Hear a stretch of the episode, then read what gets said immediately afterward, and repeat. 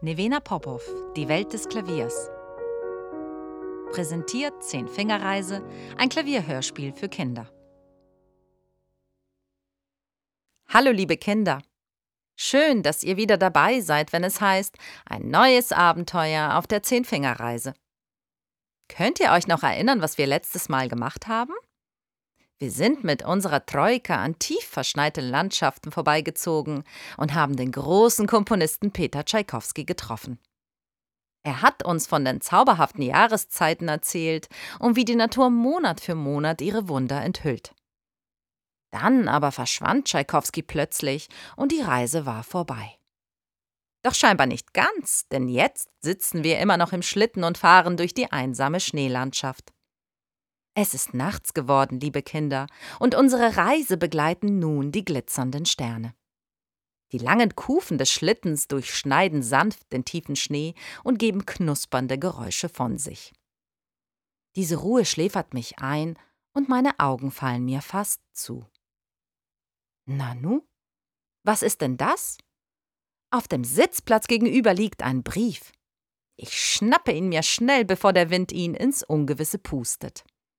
Er ist versiegelt, deswegen breche ich zuerst das dicke rote Wachssiegel auf.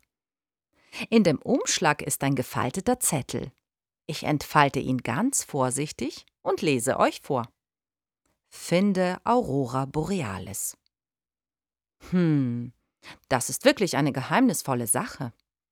Wisst ihr, was das bedeuten kann? Aurora ist ein Mädchenname, das weiß ich. Vielleicht sollen wir nach einem Mädchen suchen, das Aurora heißt. Aber was mag Borealis bedeuten? Ich kann ein bisschen Griechisch sprechen und irgendwie erinnert mich dieser Borealis-Name an das griechische Wort Vorios. Also würde es sich hierbei um ein Mädchen namens Aurora handeln, das aus dem Norden kommt. Hm, die nördliche Aurora. Seltsam, liebe Kinder. Sehr seltsam in der Tat. Könnte vielleicht Aurora Borealis etwas anderes als ein Mädchen sein? Zum Beispiel eine Lichtererscheinung. Ich hatte vor Jahren mal von geheimnisvollen Lichtern am Nordpol gehört. Das ist es, Kinder. Aurora bedeutet unter anderem auch Morgenröte und Borealis ist tatsächlich der Norden. Ich fasse es nicht. Wir sind zu einer Lichtershow am Nordpol eingeladen. Wie toll! Lasst uns in die Sitze der Troika sinken, die Zügel etwas anziehen, damit die Pferdchen schneller traben und Augen auf, damit wir nichts verpassen. Seht ihr schon was? Ich noch nicht.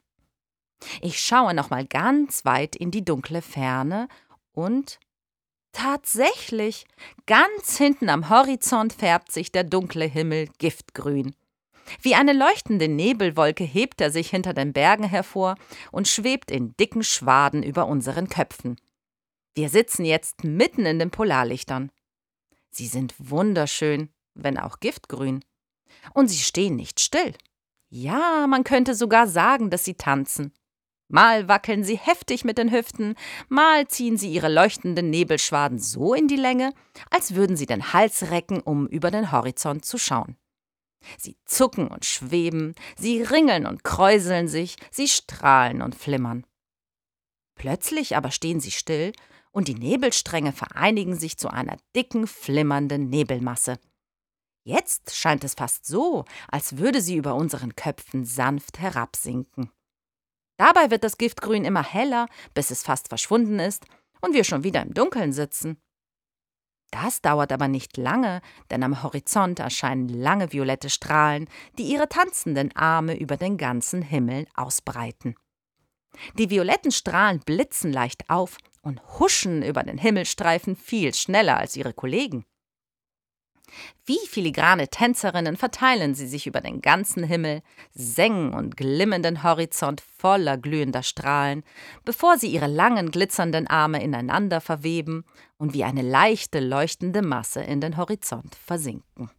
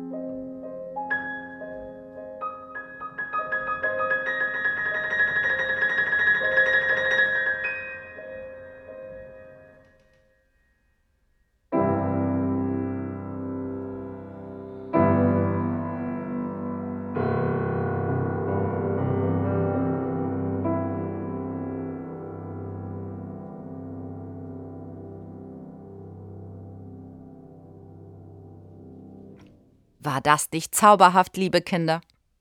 Diese Lichtershow, müsst ihr wissen, ist aber keine Zauberei, sondern eine reine Wissenschaft. Die Sonne schleudert Energie ins All heraus und schickt es als Sturm auf die Erde nieder.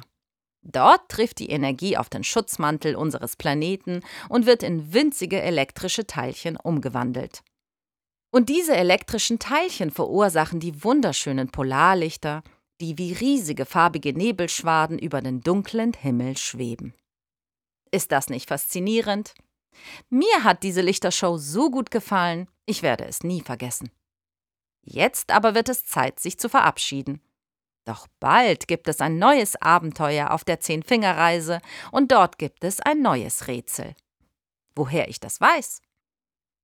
Während wir die Lichtershow erlebt haben, landete ein kleiner Vogel auf meiner Schulter und gab mir eine kleine Botschaft. Aber das erzähle ich euch ein nächstes Mal, wenn es wieder heißt, ein neues Abenteuer auf der Zehn-Finger-Reise. Tschüss, liebe Kinder. Das war Zehn-Finger-Reise, ein Klavierhörspiel für Kinder. Stimme, Texte und Klaviereinspielungen Nevena Popov. Ton Stimme Nikos Titokis. Ton Klavier Angel Levine.